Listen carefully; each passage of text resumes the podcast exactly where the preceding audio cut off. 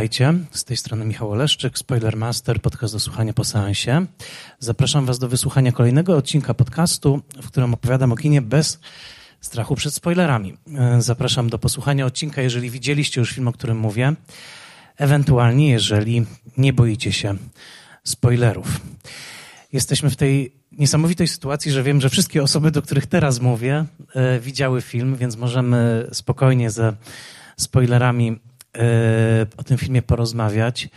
E, I także chciałem serdecznie podziękować e, tym, którzy czynią ten odcinek konkretny możliwym, to znaczy festiwalowi Kamera Akcja w Łodzi, 14 edycji, która zaprosiła mnie do tego wydarzenia Spoiler Master Live. A za cały Spoiler Master dziękuję serdecznie moim patronkom i patronom. E, to dzięki nim ten podcast powstaje, a szczególnie dziękuję tym patronkom i patronom, którzy są obecni na sali, ponieważ takie osoby tutaj także, e, także są. E, ja podzielę się na początku swoim krótkim wrażeniem z tego filmu, właściwie z podwójnego seansu, bo to już moje drugie spotkanie z filmem Celine Song. Muszę powiedzieć, i za chwilkę też otworzę oczywiście tę e, rozmowę. Mamy mniej więcej godzinę, więc bardzo też liczę na głosy e, z widowni. E, tym bardziej, że sama reżyserka mówi o tym filmie trochę jako o takim swoistym teście Rorschacha. Ona w jednym z wywiadów tak powiedziała, że każdy widzi w tym filmie trochę co innego. Każdy widzi w tym filmie swoje relacje, swoje związki, swoje wybory. I powiedziała, że często podchodzą do niej osoby po seansie właśnie które oferują jej zupełnie inne, właściwie skrajnie różne odczytania. E, powiedziała, że podeszły do niej osoby, które powiedziały, że bardzo dziękują za ten film, ponieważ wiedzą, że teraz dzięki temu filmowi wiedzą, że e, dobrze wybrały w przeszłości, że są szczęśliwe w tych związkach, w jakich są. A są też osoby, które podeszły do niej po sensie i powiedziały, że najpewniej czeka ich zerwanie w, przysz w przyszłym tygodniu, ponieważ czują, że chyba właśnie źle wybrały i muszą to troszeczkę ten, to rozwidlenie dróg, które tutaj tak pięknie wizualnie jest też oddane, no właśnie, trochę nazwijmy to skorygować. I yy, chcę najpierw powiedzieć o tym, że uważam, że jest to film na jakimś poziomie mm, magiczny, trochę E, film bardzo subtelny, film bardzo delikatny, film, który doceniłem bardzo za tym drugim seansem, właśnie dlatego, że miałem tą przyjemność patrzenia, jak misterna jest to całość. To znaczy, jak dużo tutaj jest takich malutkich rymów, powtórzeń, e, pętelek, splotów, e, rzeczy, które ta, dodajmy, debiutująca E, reżyserka, mm, urodzona w, 1988 roku, faktycznie w Seulu. E, reżyserka i scenarzystka, e, bardzo dojrzale i subtelnie dla nas, dla nas uplotła. I czasami tak się dzieje, że jest coś takiego jak magia festiwalu filmowego. Tutaj na pewno ona się dzieje i ja uwielbiam, kiedy, kiedy filmy zaczynają ze sobą rozmawiać. I wczoraj miałem to wielkie szczęście, że obejrzałem Bulion i inne namiętności, tutaj też na pokazie przedpremierowym e, na kamerze akcji. I tam po polecam wszystkim, którzy widzieli i nie, nie zaspoiluję teraz tego filmu, e, ale polecam wszystkim, którzy widzieli, e, przepraszam, polecam wszystkim, którzy nie widzieli, bo jest tam taka przepiękna scena, w której Benoit Magimel przygotowuje deser dla postaci Juliette Binoche i on to robi nie wiem, to jest jakiś rodzaj takiego pergaminowego ciasta, który przygotowuje taki, i, i widzimy, jak on takimi podmuchami powietrza delikatnie przygotowuje taki właśnie splot, e, mm, e, właściwie rodzaj, rodzaj e, pudełeczka z tego, z tego cieniutkiego ciasta, które potem Juliette Binoche musi bardzo misternie rozłupać, otworzyć, żeby znaleźć, no właśnie, pewien prezent, pewien klejnot, który jest, jest w środku. I y, naprawdę dokładnie ta scena przyszła mi do głowy dzisiaj, kiedy oglądałem ten film y, Celine Song po raz drugi, bo wydaje mi się, że ten film jest dokładnie czymś takim. Znaczy, że on jest tak na przestrzeni dwóch godzin splatany właśnie z dokładnie tą delikatnością, y, subtelnością, której wymagało stworzenie tego deseru we wczorajszym filmie, we wczorajszym filmie Bulion. I z jednej strony można by na pewno, nie wiem, rozrysować jakiś diagram albo spisać te wszystkie delikatne powtórzenia, które tutaj się e, pojawiają, bo ich rzeczywiście jest bardzo, bardzo dużo. Wymienię tylko te, które dzisiaj jakoś mi przyszły, jakoś tak bardzo mi się rzuciły w oczy. To jest na przykład ta szczoteczka do zębów, którą w jednej ze scen ma już właściwie Nora, tak? E, kiedy, kiedy pracuje na komputerze i potem, kiedy wracamy do filmu mm, Zakochany bez pamięci, który jest świetną, wplecioną referencją w ten film, myślę o Eternal Sunshine of the Spotless Mind, to postać e, e, Kate Winslet też właśnie ma szczoteczkę do zębów w ustach. Kiedy bohaterowie tutaj spotykają się po latach po raz pierwszy w Nowym Jorku, widzimy ich na tle tej pięknej e, karuzeli i nagle pomyślałem sobie, no tak, przecież ostatnim razem, kiedy ich widzieliśmy w zasadzie, no to też widzieliśmy no, ich na rodzaju placu zabaw, prawda? To jest taki powrót dokładnie e, w tą przestrzeń placu zabaw, dzieciństwa, jakiejś beztroski. E, tyle, że już te 20 lat 20 lat później. Dzisiaj rzuciło mi się w oczy, jak dużo egzemplarzy sztuk Artura Millera jest dookoła bohaterki, zwłaszcza w tych pierwszych częściach filmu, kiedy jeszcze nie zna swojego męża. Męża, który ma na imię Artur, jak później się e, okazuje, i także jest pisarzem. E, I takich tropów tutaj rzeczywiście jest bardzo, bardzo dużo. Jednym z chyba najsubtelniejszych, jaki wyłowiłem tym razem, ale na pewno tam tych perełek jest więcej, jest plakat filmowy, który wisi w pokoju ojca bohaterki, który też jest e, reżyserem. E, mianowicie w tym pokoju, który jest właśnie pakowany przed tą emigracją do Kanady, e, tam widzimy kasety wideo, to są jeszcze lata 90. Widzimy różne książki, ale też w tle wisi plakat filmowy. I ten plakatem jest, czy ktoś wychwycił może? Tak, dokładnie, Wejko, brawo. Celina i Julia płyną łodzią. To jest film Jacques'a Rivetta, też przepiękny, też subtelny i też skonstruowany jak taki bardzo, bardzo skomplikowany narracyjny deser, ale Celina to przecież także imię Celine Song, czyli reżyserki tego, e, tego filmu. Więc e, to wszystko, o czym mówię, jest tylko warstwą tej pianki, tego, tego właśnie, tak jak już będę się trzymał tej metafory deseru, e, ale myślę, że magia tego filmu działa poprzez te szczegóły, ale to nie te szczegóły stanowią o, o, o, tej magii. Myślę, że moc tego filmu, taka prawdziwa moc, a muszę powiedzieć, że mnie bardzo wzrusza i teraz też mnie wzruszył bardzo.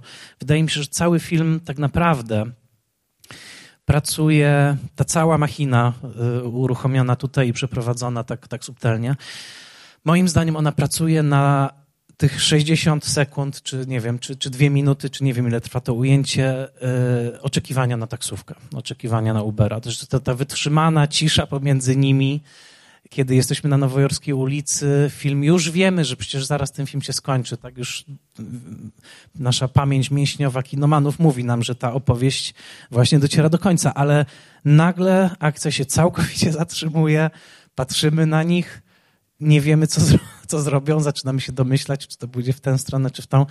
I, i to wytrzymanie tej ciszy pomiędzy nimi, e, z tą oczywiście finałową rozmową o tym, być może to już jest, prawda, to poprzednie życie, a w tym następnym już coś się dzieje, to, to dla mnie to jest, jest rodzaj takiej cudownej, e, cudownego osiągnięcia, cudownej sekwencji, cudownej sceny, e, który mnie bardzo, bardzo poruszył.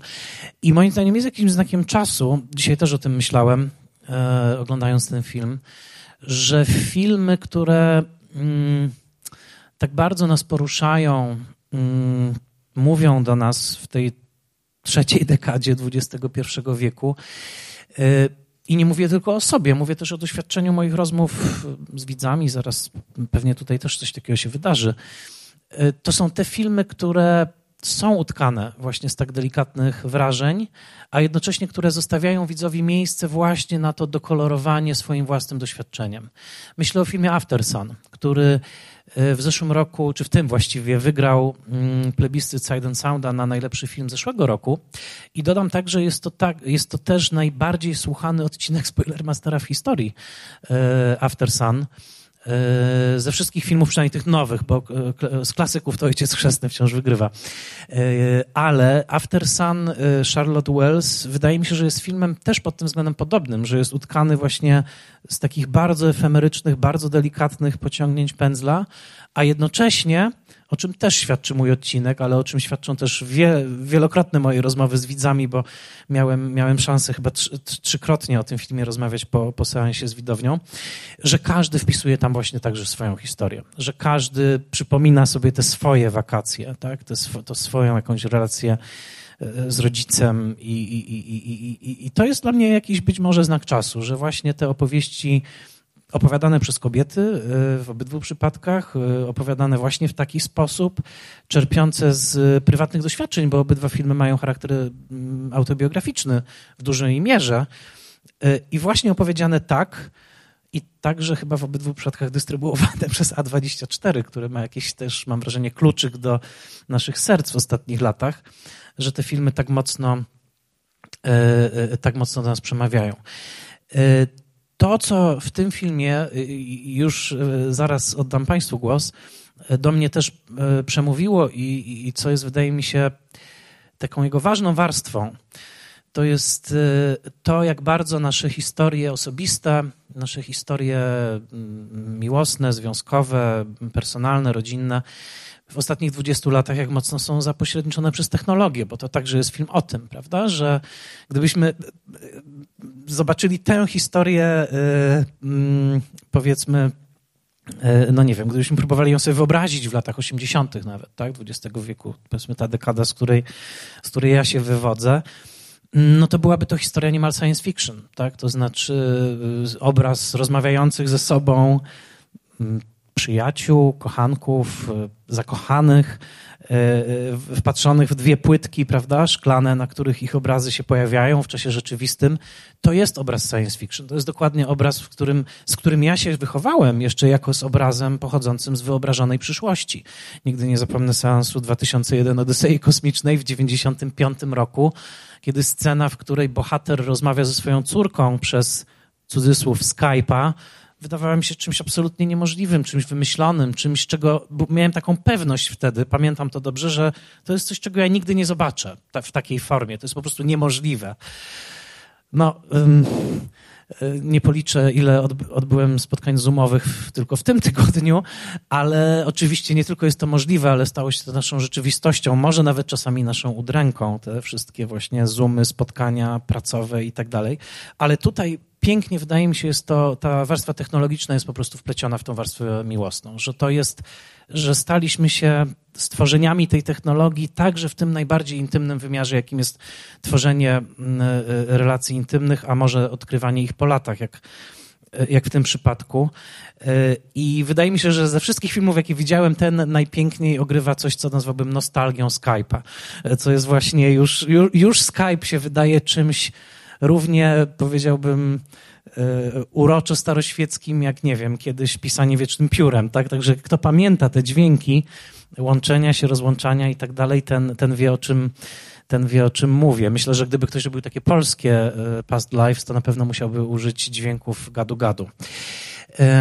Więc to mi się też w tym filmie bardzo, bardzo podoba. No a trzecia rzecz to Oczywiście y, ci, którzy słuchali wielu moich podcastów, y, wiedzą to, a ci, którzy nie, to wiedzą się teraz. To jest to, że mam ogromną słabość do portretów filmowych Nowego Jorku i wydaje mi się, że ten film w piękny sposób i w dosyć oryginalny, w dosyć taki swoisty sposób y, pokazuje mi znowu na, na nowo to miasto, które przecież wszyscy z nas widzieliśmy tyle razy na ekranie, że nic bardziej banalnego, prawda, niż umieszczenie historii miłosnej na, na, na, na tle Brooklyn Bridge.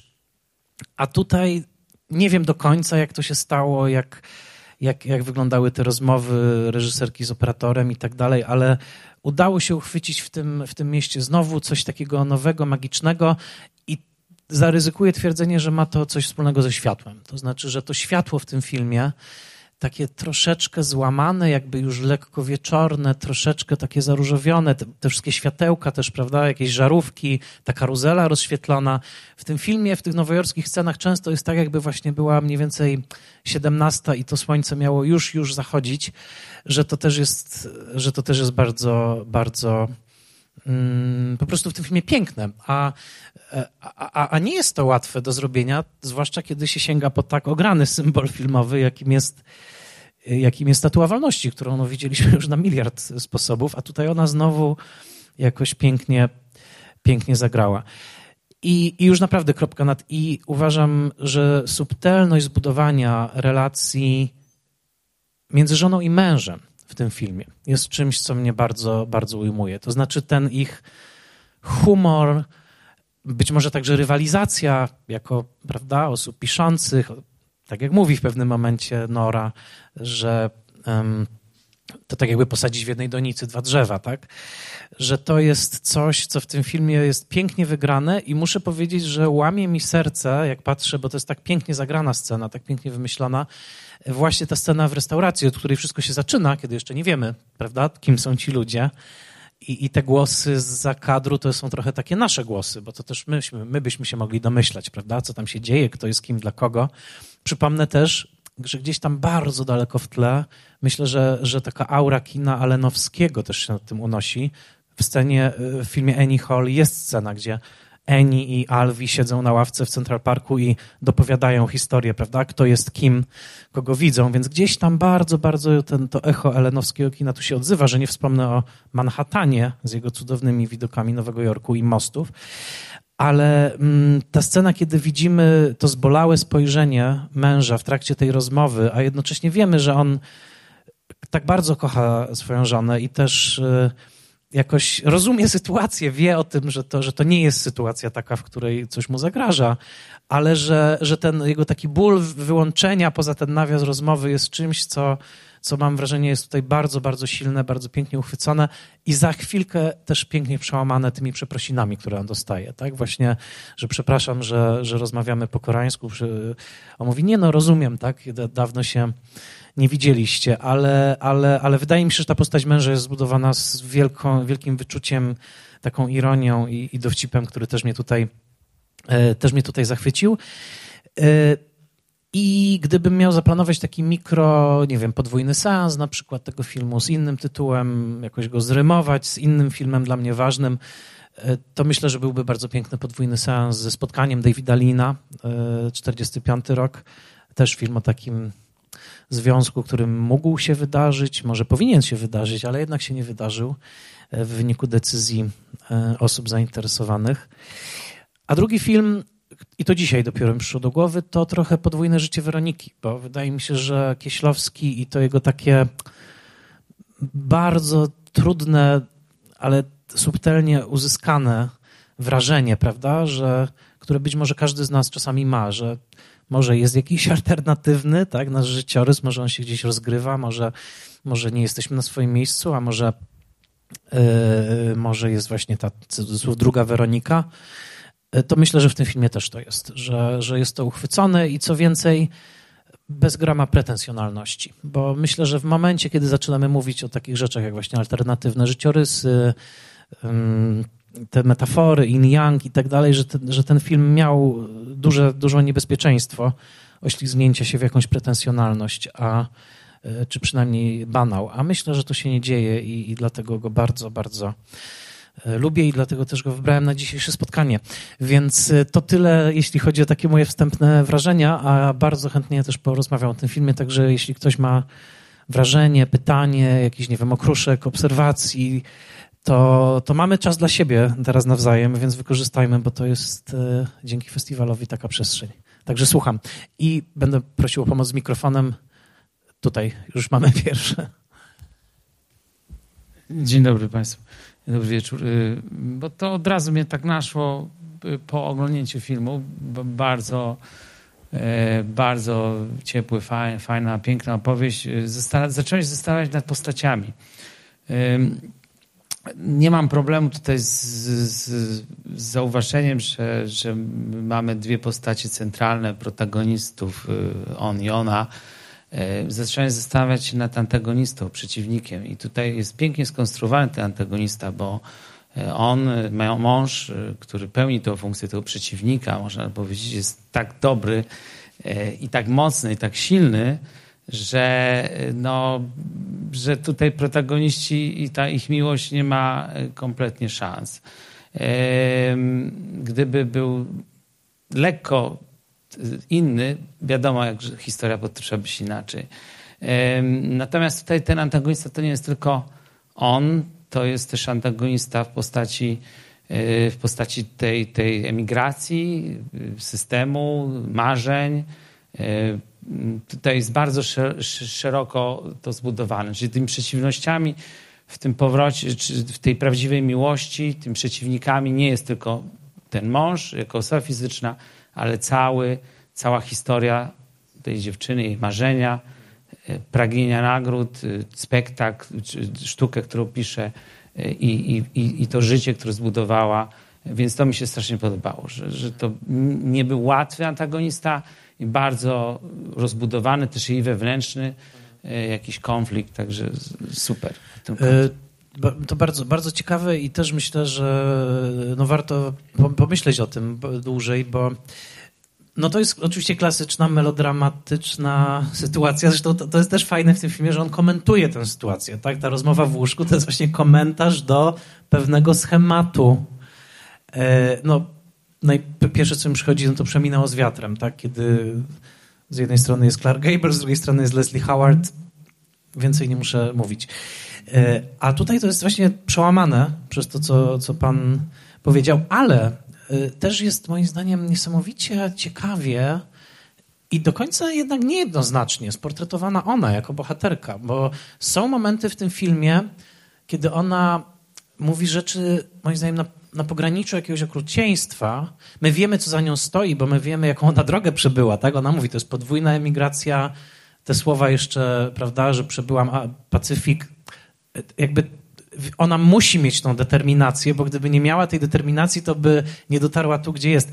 Ale ten malutki moment, kiedy ona mówi mu yy, tam, jasne, wyjadę, tak, oczywiście, wyjadę, pojadę do Seulu, co, nie znasz mnie? A on mówi, no znam cię. I ona mówi coś takiego, yy, przecież nie porzucę prób dla jakiegoś faceta. Ona nie mówi, przecież nie porzucę ciebie tak, dla innego faceta. Ona mówi, że w tym momencie dla niej najważniejsze są próby jej sztuki. I z jednej strony to jest coś, co jest absolutnie zrozumiałe z perspektywy całej tej jej drogi, ale tam też jest rzucona ta informacja, prawda? To wcześniejsze małżeństwo, ta zielona karta i tak dalej. I moim zdaniem subtelność tego filmu jest taka, że my w tym momencie czujemy to ukłucie, które ten mąż na pewno to też odczuł, prawda? I to nie znaczy, że ten film ocenia tę bohaterkę negatywnie, tylko że on pokazuje, że ona też w tej swojej drodze, ona potrzebowała być może tego tego, tej właśnie żelaznej determinacji, tak, żeby dotrzeć tam, gdzie, gdzie chciała dotrzeć. I, no i to jest też bardzo fajne, że to jest skomplikowana postać, że to nie jest, prawda, rozmarzona, nie wiem, taka niekonkretna, nie dotykająca ziemi osoba, to jest taka pełnowymiarowa kobieta, więc mm, a tak, a, a, a, i obsada męża, i to, jak on jest napisany, i tak dalej, to, to absolutnie się z tym zgadzam. Swoją drogą, mężem e, Celine Song jest e, też dramaturg i, i, scenarzysta, który ostatnio, jak przeczytałem, pracuje dużo z Luką Guadagnino swoją drogą, więc jakiś tam chyba wspólny film niedługo y, wyjdzie, więc pewnie jakiś autoportret tutaj też jest obecny. Ale zgadzam się. Proszę bardzo. To, może tu i tu, tak, podam system. Cześć, dzień dobry. E, tak, ja się zgadzam z tym, że ten Nowy Jork jest e, tutaj też takim antagonistą. I a propos tych porównań, o których mówiłeś, tych takich e, podwójnych rzeczach w tym filmie, to z takiej perspektywy polskiego widza, ja to tak odebrałam, że trochę w tym filmie też jest tak sportretowane to miasto, że właściwie ten Seul, który widzimy mm, z tego takiego y, z wysoka, kiedy y, ten jej przyjaciel z dzieciństwa pokazuje jej na kamerce y, ten widok na panoramę, właściwie nie różni się tak bardzo od tego widoku, przy którym oni stoją w Nowym Jorku. Mhm, mhm. Wydaje mi się, że w pewnym sensie mm, ten film, autorka, ma też to na myśli, że te wszystkie nasze starania są właściwie takie śmieszne trochę. Ja to tak odebrałam. W sensie, może nie śmieszne, ale że że w jakimś sensie to jest taki, taka też iluzja e, naszego wyboru, że, ten, że to takie multiversum trochę jest ironiczne. E, więc to chciałam wrzucić i jeszcze chciałam e, powiedzieć, że a propos też tego, jak filmy się rymują ze sobą czasami na, na festiwalach, to tutaj właśnie dzisiaj, parę godzin temu w sali obok oglądałam film Powoli o relacji w której jedna osoba jest aseksualna, a druga nie. I też mi się to tak zrymowało. Mm, tam w tym filmie powoli jest taka scena, kiedy bohaterka spotyka się ze swoim byłym yy, i wraca do swojego chłopaka, który jest aseksualny i mówi, no widziałam się z nim, ale do niczego nie... A, to jest w ogóle spoiler jak coś. To jest bez, bezpieczna... Jeżeli ktoś na ten pokaz, to znaczy, że może się nie boi. A jeżeli się boi, to prosimy o zatkanie uszu. Tak, e, no i tak już jest za późno. E, więc bohaterka wraca do e, swojego chłopaka do domu, który jest aseksualny i mówi mu mm, no widziałam się ze swoim byłem, ale do niczego nie doszło. I on tak, i to właściwie też tak otwiera całą taką, no te nowe narracje w ogóle na temat relacji współcześnie, jakoś tak otwiera w ogóle to, co, I on mówi, co to znaczy, że do niczego nie doszło, że nie uprawialiście seksu, jakby.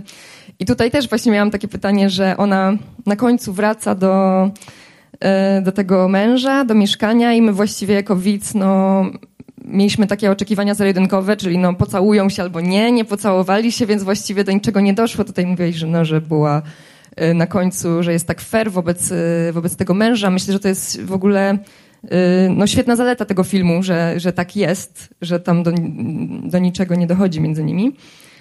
Tylko, że właśnie no, do niczego nie dochodzi, że ten film zostawia nas właśnie z takim pytaniem i jakoś to mi się też y, tak zrymowało na festiwalu. I no, a propos tego, że jest ten film autobiograficzny, to też właśnie tak oglądałam i no bardzo mocny jest portret, tego męża. Y, ciekawe, co tam u nich.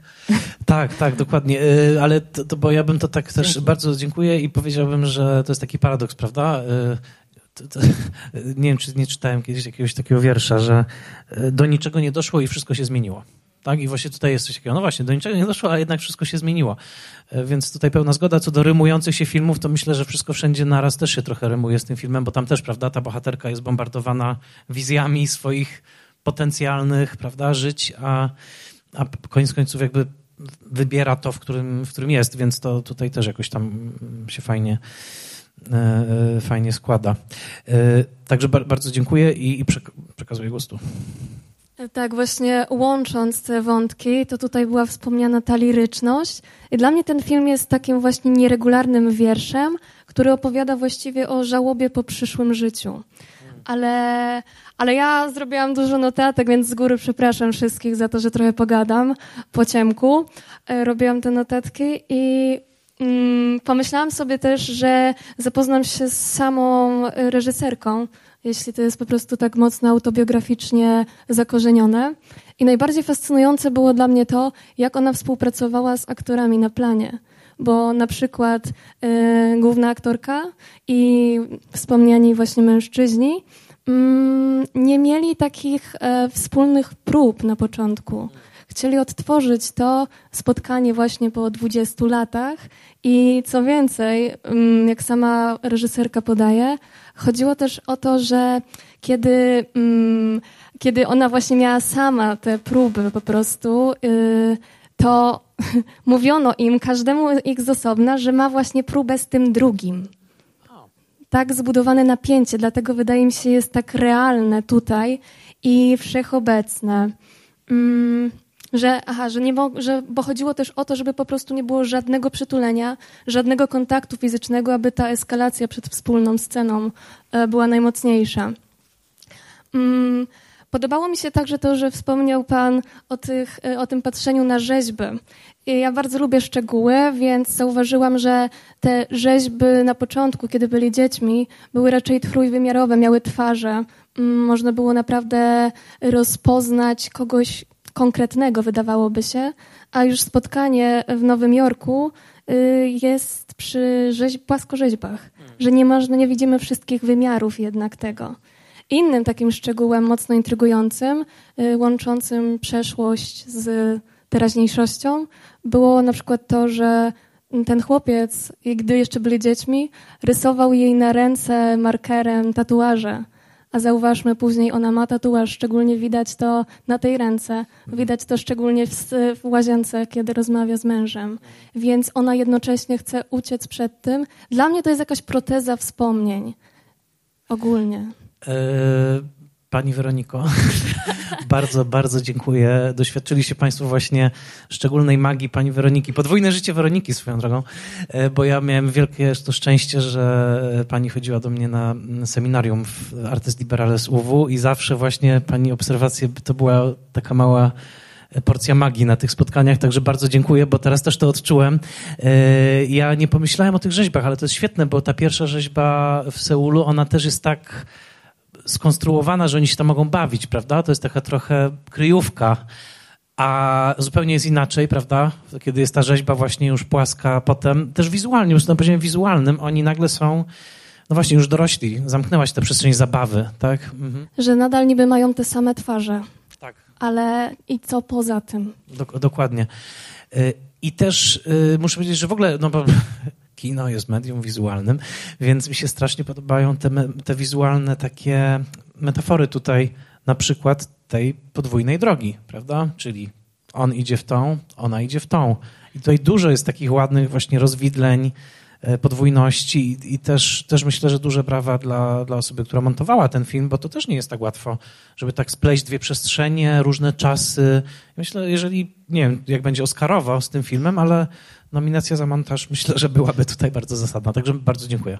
E, tak, i jeszcze, jeszcze Aha, trochę, przepraszam. Okay. To jeszcze, jeszcze jeden okruszek, a potem dalej, żeby jeszcze inne osoby e, zdążyły. Dobra, to mhm. mój ulubiony okruszek, który jest nieoczywisty i tylko to jeszcze dodam. Mm, pada tam takie jedno zdanie bardzo poetyckie, związane właśnie z jej sztuką, która była dla niej bardzo ważna, kiedy właśnie było to odczytanie przy innych osobach. Mhm. I pada tam to zdanie, długa podróż gnicia a nieustannie widzimy suszone kwiaty wszędzie. A, to też prawda. Dzisiaj zobaczyłem, że nad jej biurkiem potem jest plakat tej sztuki. Tam też jest to long, coś tam of rotting. Tak, tak. Abs absolutnie. E, bardzo, bardzo, bardzo dziękuję. E, I zachęcam dalej. Podajemy głos. Mamy jeszcze e, około 10 minut. Pamiętam o ograniczeniu. E, tam, tak. I potem to. A potem najwyżej się przeniesiemy jeszcze w tak zwane, uwielbiam to słowo, kuluary. Nigdy nie wiem do końca o co chodzi, ale wiem, że to jest tam. Proszę bardzo. E, no dobrze. E, jeszcze chciałbym wrócić do wątku Nowego Jorku. E, tam zastanawiali się widzowie odnośnie tych ujęć. Ja tutaj chciałbym sprzedać taką ciekawostkę odnośnie tych lokacji. To się dzieje w pobliżu Muzeum Imigracji, w pobliżu Statuły Wolności, czyli lokacji, które widzieli pierwsi migranci, którzy przyjeżdżali do Nowego Jorku. No i myślę, że to było nieprzypadkowe, żeby reżyserka pokazała te właśnie lokacje. Yy, znaczy Statua Wolności jako symbol właśnie imigrancki to absolutnie, no i też nieprzypadkowo Artur, już urodzony Amerykanin, nie był tak. nigdy tam, bo on nie musi, prawda, tego doświadczać. Yy, a tak, no Statua Wolności, wiadomo, w Ojcu Chrzestnym II, tak, witała imigrantów i yy, w pracującej dziewczynie jest pięknie użyta na początku też jako symbol tego marzenia. Więc tak, absolutnie, to jest, to jest tak, bo to, no to jest jeśli no, drugi temat po miłości, to ten film jest o emigracji po prostu, tak? Ona mówi... Tak, on jest z żydowskiej rodziny, zresztą pol, polsko-żydowskie nazwisko, z tym, że no on już jest tam, nie wiem, drugim, trzecim pokoleniem, prawda? Więc to w Stanach, yy, jak ktoś już jest tam te dwa pokolenia, no to, to, już, to już on nas zobaczy zupełnie inaczej. Tak, dla niego to jest jakieś odległe, odległe wspomnienie. Dla niej to jest rzeczywistość. Także tych dwóch języków, które w niej się zmagają. I jeden z nich, prawda, przez sen się objawia, jak tutaj, jak tutaj widzimy. Um, halo, tutaj. Tak, proszę. E, halo, dobry wieczór. Ja tak. szczerze mówiąc, jak oglądałem ten film, to nie zwróciłem tak dużej uwagi na te wszystkie szczególiki i jak to teraz wychodzi, to, to chciałem się też podzielić tymi rzeczami, które faktycznie zobaczyłem poza tymi mniejszymi. E, jeżeli chodzi o te metafory wizualne, to wracając do tych rzeźb na początku, to tam też są one rozdzielone tym drzewem i to jest jakby taka mm, taka predestynacja, może coś w ten deseń. E, ale tak samo na przykład jak e, te dwie postaci się rozchodzą, jak się żegnają, to widać jakby, że ona też wchodzi po tych schodach, a on zostaje na tej samej drodze, w sensie idzie jakby na tym samym poziomie i to jest też jakaś taka sugestia do tego, że ona tak sięga e, dalej, e, ta Nora sięga dalej e, jakoś tak bardziej ambitnie, że, że mhm. podchodzi do życia z jakimiś takimi oczekiwaniami. I wydaje mi się, że jeszcze jedną rzecz w tym barze jest takie już bardziej subtelne rozdzielenie bo w tym... Mm, nie, pamiętam, nie, nie jestem w stanie wymówić nazwiska tego, znaczy imienia i nazwiska tego, tej postaci, tego mężczyzny, e, ale on też ma jakby w tle bardziej takie te neony w tym barze, bodajże, za, za tymi kurtynami, a ona ma takie bardzo sypiowe, takie bardzo ziemne kolory. I to też jest jakieś takie rozdzielenie wizualne i wydaje mi się, że to tak naprawdę w całym filmie wszędzie są po, powrzucane takie bardzo subtelne E, wskazówki, bo że, że oni są naprawdę rozdzieleni. Oczy, oczywiście. I ja pewnie byś, tak, to jest mnóstwo jakichś drobnych szczegółów, ja dzisiaj też pomyślałem o tym, no bo w ogóle ta właśnie ambicja jest tym, co ich bardzo rozdziela, tak, że ona po prostu ma tą ambicję, której on nie ma, zresztą on, potem to jest też przejmująca scena, jak on mówi, że jest taki przeciętny, prawda, co też w kontekście, no wiadomo, kultura koreańska inna, amerykańska inna, w Stanach, prawda, ona już prawie chyba ma na końcu języka, nie, nie jesteś przeciętny, możesz być każdym, prawda, możesz być super. Ale tutaj y, także to, jak subtelnie jest pokazana różnica między ich takim, nie wiem, modus operandi, tak, to znaczy on spędza czas z kolegami, y, no i tam widać, prawda, że ma tych przyjaciół, nie wiem, upijają się, prawda, dzieją się, a ona jest pokazana najczęściej w izolacji, ona jest pokazana jako ktoś, kto tak właśnie dąży do tego celu, no tam, tam nie ma, prawda, takich sugestii, że nie wiem, ona ma, ma dużo przyjaciół na przykład. Ona jest głównie pokazana sama. E, więc to też jest takie, takie tutaj e, kontrastowe. Też przypomnę drobny szczegół, który dzisiaj mi się bardziej rzucił w oczy niż za pierwszym razem, że ona zapomniała jego imienia, a on nie zapomniał jej imienia, bo ona pyta się matki, jak się nazywał ten chłopak, z którym ja chciałam chodzić, tak? I to ona, a nazywał się tak i tak. On przez te 12 lat pamiętał. Więc to też jest tutaj taka nie wiem jak to nazwać, no, asymetria e, od samego, od samego początku tej, tej relacji. E, tak, tutaj się zatrzymam. Ale musimy jakoś. E, tam pan, pan się już długo głosił, więc. Dzień dobry. Chciałbym się podzielić moim doświadczeniem seansu, które również przeżyłem już drugi raz. I tak jak za pierwszym obejrzeniem, rzeczywiście muszę przyznać, że żyłem taką naiwną nadzieją, że między dwójką bohaterów wydarzy się coś, powiedzmy spektakularnego. E, tak za drugim razem, kiedy wiedziałem, że, że tak od, naprawdę od samego początku ta moja nadzieja była naiwna, to zacząłem bardziej się skupiać na relacji między Norą a Arturem. E, zacząłem bardziej ją mm, rozumieć. I wtedy zdałem sobie sprawę, że jako widz jestem tak naprawdę e, tą parą, która w pierwszej scenie z OFU obgadywała e, trójkę bohaterów przy barze, że tak naprawdę przez cały film próbowałem wyczuć, jaka relacja łączy tą kobietę z tymi dwoma kolesiami przy barze. I bardzo mi się to podobało. Też jestem bardzo ciekaw, jak Państwo odczytują tą scenę, bo uważam, że była super. E, ja się mogę tylko zgodzić i tutaj bym przekazał głos na, na sam przód tym razem i to już będzie ostatni głos w tej oficjalnej rundzie, bo za, musimy opuścić salę, więc tutaj bym prosił o przekazanie, ale tak, absolutnie pełna zgoda. No, film w pierwszej scenie nam trochę podpowiada, jaka jest nasza pozycja. Tak? Znaczy, patrzymy na nich i próbujemy zgadnąć. No i tak potem jest przez cały film. Swoją drogą ktoś porównał ten film też do Spragnionych Miłości. Ja myślę, że Spragnione Miłości są o piętro wyżej, jeśli chodzi o taką filmową, to jest, to jest już taka ekstra klasa. Ten film jest taki jednak gdzieś tam e, też jak, e, ma, ma w sobie taki popularny melodramat po prostu. Ale już nic nie mówię, proszę, Mateusz. Dobry wieczór wszystkim. E, no nie da się jakby uciec od tego, że to jest przede wszystkim film o, o miłości, o tym przede wszystkim ten film traktuje. E, I tutaj często się przywołuje porównania tego filmu do trylogii Before Richarda Linklatera. No ten koncept, że spotykamy się co 10 czy tam ileś lat, po prostu spotykamy tych samych bohaterów, ale ja bym bardziej teraz jak obejrzałem, to pomyślałem sobie o filmie, kiedy Harry poznał Sally, Roba Rainera, który jest yy, bliższy prawdopodobnie konstrukcyjnie niż e, film Linklatera, e, ale takim filmem, e, który będzie takim elementem może łączącym właśnie element miłości z elementem migranckim, będzie film Pomiędzy Słowami Urszuli Antoniak, bo tamten film też opowiadał o imigrancie, w tamtej roli głównej Jakub Gierszał, który wyjeżdża z Polski do Niemiec i właściwie staje się takim już niemalże Niemcem, nawet zmienia sobie imię na bardziej niemiecko brzmiące, z Michała na Michael.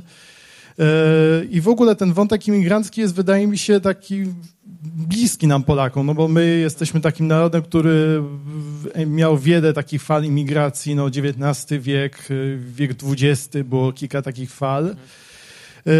I takim filmem, który wydaje mi się gdzieś pasowuje się też w film właśnie Selling Song jest Szczęśliwego Nowego Jorku Janusza Zaorskiego, który także dzieje się w Nowym Jorku. Co pewno się dzieje chyba, o ile dobrze pamiętam, na Greenpointie. Zresztą adaptacja powieści Rednickiego. I tam też e, opowiadamy właśnie o takich imigrantach. E, tutaj był przywołany Kieślowski, czyli podwójne życie Weroniki. Ja bym tutaj bardziej powiedział, że tutaj jest bliżej przypadku, bo tam bohaterowie też rozmawiają o tym, co by było, gdy na przykład, nie wiem, ona nie wyjechała z Seulu, albo gdyby on przyjechał do tego Nowego Jorku wcześniej, gdyby na przykład odpisano tego jej maila, gdyby się tam wtedy z tym mężem spotkali, nie wtedy w Nowym Jorku, tylko te kilka lat wcześniej w Seulu.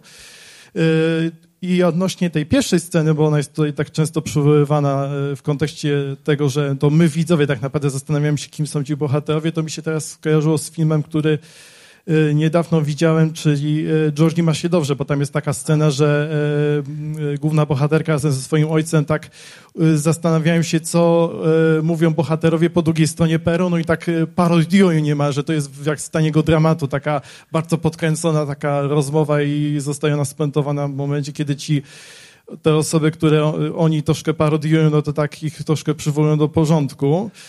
Ale odnośnie tej, tej relacji między... Chyba musimy już powoli kończyć, wiesz, bo dostaję sygnały. Osta, ostatnie. Tak, tak. E, już kończę. E, tutaj jeszcze chciałem przywołać odnośnie tej, e, tej relacji, tego, że tak naprawdę ta miłość nie zostanie zrealizowana. No film, który widziałem dzisiaj, w końcu go na dobie, czyli Parasolki z Szerburga, z Akademiego, który przecież opowiada w gruncie rzeczy o tym samym. No to tak już Brawo za to ostatnie skojarzenie, także i za wszystkie poprzednie też w punkt. To ostatnie zdanie z mojej strony, że gdyby Celine Song szukała dobrej powieści do zekranizowania zorganizowania w podobnym żarze i o polskich emigrantkach w Nowym Jorku i o też właśnie relacjach z Polski, które jeszcze ściągną, no to Dagmara Dominczyk, gwiazda sukcesji, parę lat temu napisała świetną powieść, która wciąż jest u nas niedoceniona, znaczy kołysanka dla polskich dziewczyn, która jest też podobnie skonstruowana i ma, zawsze marzyło mi się, żeby film powstał według tego. Może Celine Song będzie reżyserką do tego materiału, a może sama Dagmara Dominczyk ten film zrobi. To jest takie moje filmowe marzenie od paru lat. Kłaniam się bardzo kamerze akcji za możliwość tego spotkania. Dziękuję Państwu za obecność. Zapraszam do słuchania kolejnych odcinków. Ten, e, ta rozmowa stanie się odcinkiem, a już za tydzień e, top wszechczasów wedle patronów i patronek e, Spoilermastera. Także serdecznie, serdecznie zapraszam. Wow! To jest niesamowity efekt. Bardzo dziękuję. Dzięki serdecznie.